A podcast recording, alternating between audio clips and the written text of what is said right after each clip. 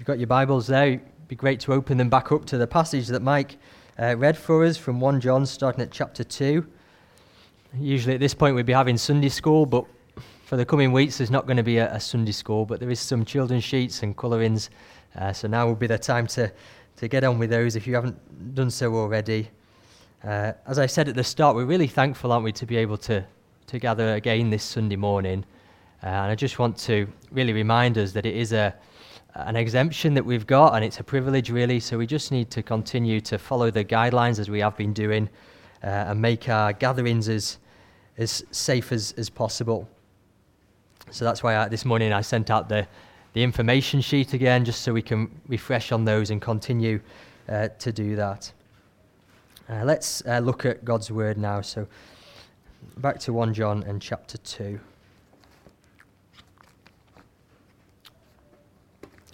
We're returning to the, the letter this morning that we were looking at last year, uh, 1 John. Uh, and we remember, don't we, this is a letter that was written to Christians uh, in the first century, a, a, community of Christians that John uh, knew. Uh, and John is uh, John the Apostle, Jesus' disciple. So this is a letter written to Christians. I wonder, how would you answer the question, what is a Christian? If I was to put you on the spot, I'm not going to do this, but come round with the, the roving microphone and thrust it under your, your nose and say, What is a Christian? How would you answer? There, there are lots of maybe wrong answers that we could give to that question. It would be wrong to say that a Christian is someone who goes to church. That's not right, although many Christians do go to church. A Christian isn't someone who is just generally good and kind and tries to be nice although Christians should be increasingly good and kind. A Christian is not someone who just reads their Bible or who, who has Christian parents. They would be wrong answers to the question of what is a Christian. You might say, if I asked what is a Christian, you might say someone who's been forgiven. That'd be right, wouldn't it? A Christian is someone who's, who's been forgiven, who's come to trust in Jesus and receive forgiveness. That's wonderfully true. But simply being forgiven isn't a full answer to the question of, of what it means to be a, a Christian. We're going to see this morning that a Christian uh, is a child of God. And not only that, but they're a, a, child of God who has a future hope. That's our first point. Uh, children of God have a, a future hope. Listen to how uh, John speaks about these Christians. He says uh, in chapter 3, verse 1, the verse that Victoria read to us See what great love the Father has lavished on us, that we should be called children of God, and that is what we are. A Christian is a child of God. Last year, uh, the well known theologian and, and, writer Jim Packer. He, he died. Uh, he was well known for many books, but I think his probably his most famous one was a book called Knowing God. And in that book, uh, he writes this You can sum up the whole New Testament religion if you describe it as the knowledge of God as one's Holy Father. If you want to judge how well a person understands Christianity, find out how much he makes of the thought of being God's child and having God as his father. That's how he sums up Christianity, knowing God as your father. Forgiveness is not the full story, as wonderful as it is. In Christ, yes, through his death, we have forgiveness. But more than that, we are made children of God. God doesn't just forgive us and clean us up and send us on our way. He forgives us so that He may welcome us into His family as His, his children. Let me try to illustrate. Imagine a, a child who was a, an orphan. Maybe uh, think of Oliver Twist living on, on the streets, and he's a, he's a pickpocket. He gets by by stealing uh, f- from people and, and from various shops. But he's not a very, very good, good pickpocket. One day, he, tries to pick the pocket of a, a businessman. And he, and he fails miserably, and the businessman catches him drags him off to the court, brings him before the judge. The judge finds him guilty and issues him with a fine, £100. He's not going to be able to pay. As the businessman looks at the, the orphan stood in the dock, he has compassion on him and he decides to, to pay the fine. If the story ends there, what happens next? Well, the businessman and the orphan part ways, and the orphan heads on back to the streets, uh, still with no money, well, less money, food, uh, and nowhere to live. But what if the businessman and his compassion goes further than that? What happens if instead of just paying the fine, he, then says to the judge, Actually, Your Honour, I would like to uh, adopt this boy. He takes him home back to his house. He provides for all his needs and he welcomes him in as a, as a son. That's a, a picture of what God has done for us in the gospel. And John writes, See what great love the Father has lavished upon us. He's not held back, He's lavished His love upon us that we should be called children of God. And that is what we are. When we uh, turn away from going our way to trust Jesus and to follow Him, we become children of God. That is what we are. It's not the hope that one day we might become God's children. No, John says we are God's children now, today, if, if, we trust Jesus. And this idea of being God's child, it's, it's not a metaphor. It, it's not like the relationship that God has is, is a bit like a, a father and a son. No, we are God's children. There's a, a, phrase that comes up in this passage a couple of times. It says that the Christian is born of, of God. Through the hidden working of, of God's Spirit, we have new life. He's given us new birth. We, we are really God's children. John writes that He's put His seed within us. We are children of God. And we are children of God with a, a future hope. We thought, didn't we, last week about uh, the hope, uh, the one hope that all of God's children share. And there are two aspects to the hope that are, are, held out to us in these verses that we've looked at this morning. Uh, and the two aspects of God's hope are is that Jesus is coming again and that we will be like him. And this hope it isn't the hope that I had on Friday night that, oh, I hope it snows. you know, it, it might do or it, it might not. Actually, on Saturday, we went out trying to find a little bit of snow. Uh, this is a, a certain hope, a, a hope of something that we know is, is going to happen. We know that Jesus is coming, about, coming back. John writes, And now, dear children, continue in him, so that when he appears, we may be confident and unashamed before him at his coming. And then the return of Jesus is, is there again in, in chapter 3, verse 2. Dear friends, now we are children of God, and what we have been, what we will be, has not yet been made known. But we know that when Christ appears, the certain hope of, children, of the children of God is that one day the Lord Jesus Christ, our great brother, is going to appear. The Jesus who who was born of Mary, the Jesus who walked the streets of Nazareth, the Jesus who, who died on, on the cross, the Jesus who rose again, the Jesus who has ascended to the, the Father and is now seated at his right hand, one day that Jesus is going to appear. That's our, our glorious hope. We will, we will stand before him, we will see him with our eyes. That's the anticipation of every child of God. And the instruction that John gives us in this passage is so that when we see him on that day, we may be confident and, and unashamed. That's the first aspect of our hope. Jesus coming again. The second aspect is that we will be like him. Jesus is coming back and we will be like him. You see, there's a, a, now and a not yet for God's children. We are God's children now, but see if you can spot the now and the not yet when I read these verses. Dear friends, now we are children of God, and what we will be has not yet been made known.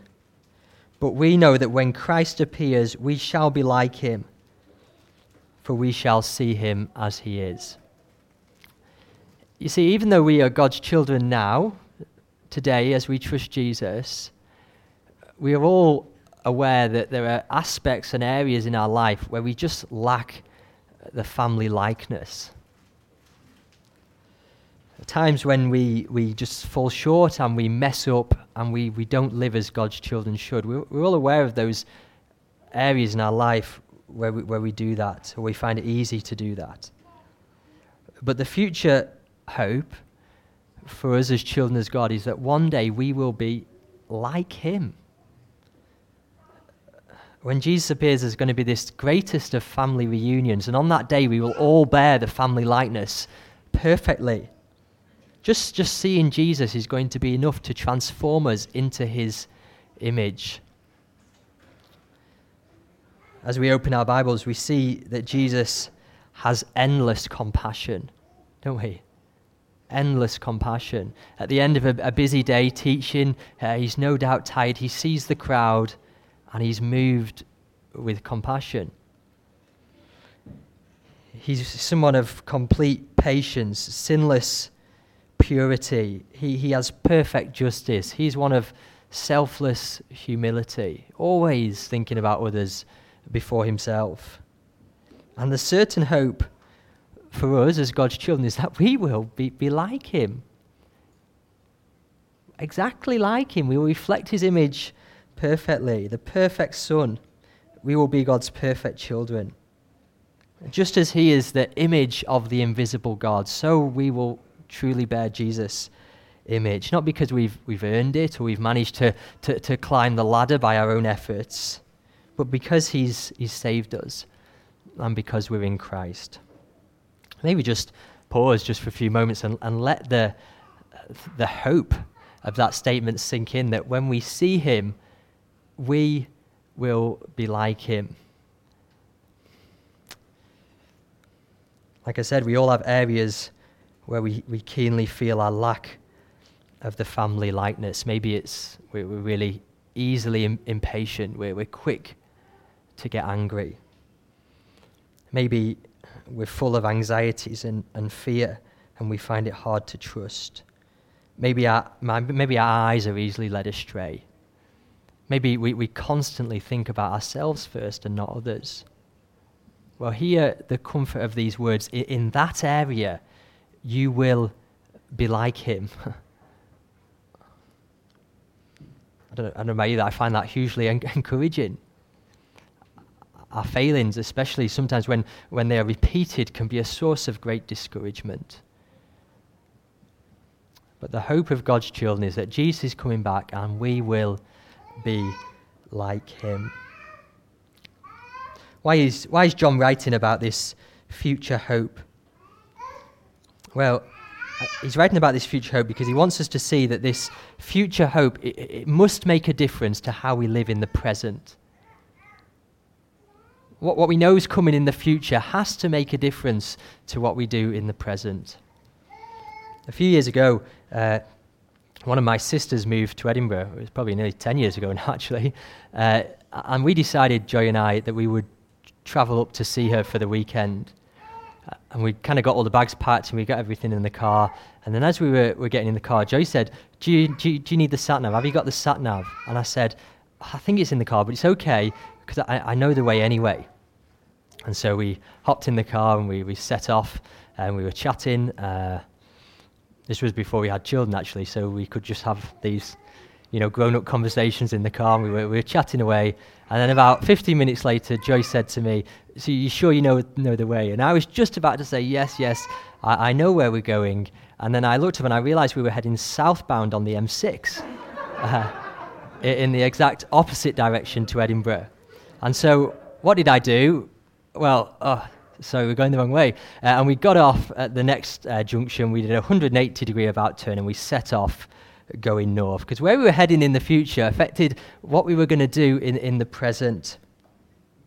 And John says in chapter 3, verse 3 All who have this hope in him purify themselves just as he is pure. Knowing that now we are God's children and one day we will bear Jesus' likeness perfectly that, that changes how we live now, particularly in relation to sin. the fact that God's children have a future hope means that we will be able to spot them in the present. Let's think about recognizing God's children as we look at verses 4 to 10 of chapter 3. I think as we come to this second half of the, the reading, we need to, to go carefully. At the start, when we started looking at John's letter, we said there are a couple of red flags that we need to wave. And one of those red flags is that we don't use these verses in a way that John didn't intend them to be used. Remember, the primary reason John writes this letter is to assure those who are children of God that they, they are children of God, so that they know they're children of God. And also so they'll know who their brothers and sisters are. And there's a couple of verses here that if we misunderstand them, they will do the exact opposite of that. They will erode the assurance of God's children. Those two verses are verse 2 and verse 6, uh, verse 6 and verse 9. They're quite similar. I'll just read them. No one who abides in him keeps on sinning.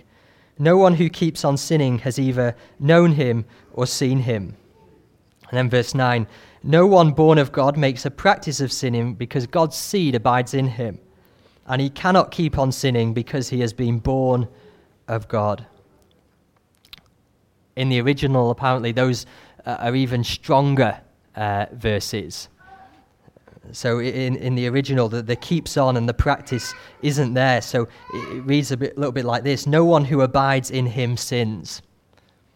No one who is born of God sins. He cannot sin. That's, that's, a, that's a strong verse, isn't it? What do those verses mean? Well, let's first of all be clear what they, they don't mean. They don't mean that if you sin at all, then you're obviously not God's children. As God's children, we've already seen, haven't we, from this letter, we do sin. John writes so that we won't sin, but if we do sin, we have an advocate before the Father, Jesus Christ, the one who's been made a propitiation for our sins. It's not the absence of sin that helps us recognize God's children, it's what they do when they sin. God's children don't hide their sin, they don't minimize their sin or, or, redefine or excuse their sin. God's children bring their sin out into the light. They confess it to God, and with His help, they seek to turn from it. So these verses don't mean that God's children never sin. What, what do they mean?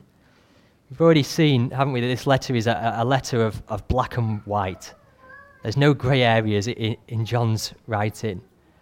There's light and there's darkness. And then the contrast was the Father and the world. You either love the Father or you love the world, but you, you can't love both.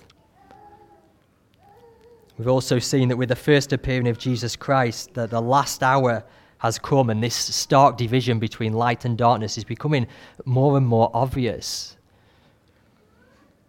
Well, in verse 4 to 10, it's as though John turns the contrast dial round a few more notches so that the light and darkness is even more, more apparent, the difference. And he does that by showing us the, the nature and the origin of sin. Nature and origin of sin. And he sets the nature and origin of sin against uh, the person and work of Jesus Christ. And so, verse 4, he defines sin. Sin, he says, is lawlessness. It's not simply breaking God's law, it's, it's rejecting God's law. And remember, God's law isn't just a set of arbitrary rules, it's a reflection of his character and who he is. So that lawlessness is a, a kind of rejection of the family likeness. And sinful lawlessness, John says, is, is the polar opposite to the Son of God. He said at his first appearing, we saw that Jesus is we see Jesus as someone who is without sin. And Jesus came to this world to, to do away with sin. And so the obvious conclusion is, is verse 6. No one who makes a practice of sinning has either seen him or known him. That's the nature of sin. And then there's the origin of sin in verses 8 and 9. The origin of sin, John says, is the devil. Verse 8 Whoever makes a practice of sinning is of the devil, for the devil has been sinning from the beginning. And then here's the contrast with the origin of sin and, and, the Lord Jesus. The reason the Son of God appeared was to destroy the works of the devil. The origin of sin is the devil. Jesus appeared to destroy the works of the devil. And so the obvious conclusion is verse 9 no one born of God makes a practice of sinning. You see, when we read verse 9, we may want to ask the question what, what does John mean, a practice of sinning? How, much sin is a practice of, of sinning? Three times? Ten times? Once a week? Once a day? Once now? What, what's the practice of sinning? Well, well, John doesn't want us to ask that question.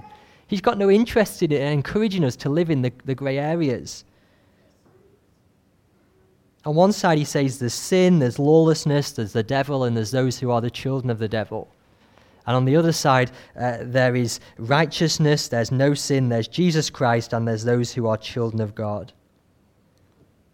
And so when John writes that children of God don't sin and they cannot sin, he doesn't mean that it's an impossibility, because clearly it's not. But he means sin in the life of the child of God is just so unfitting.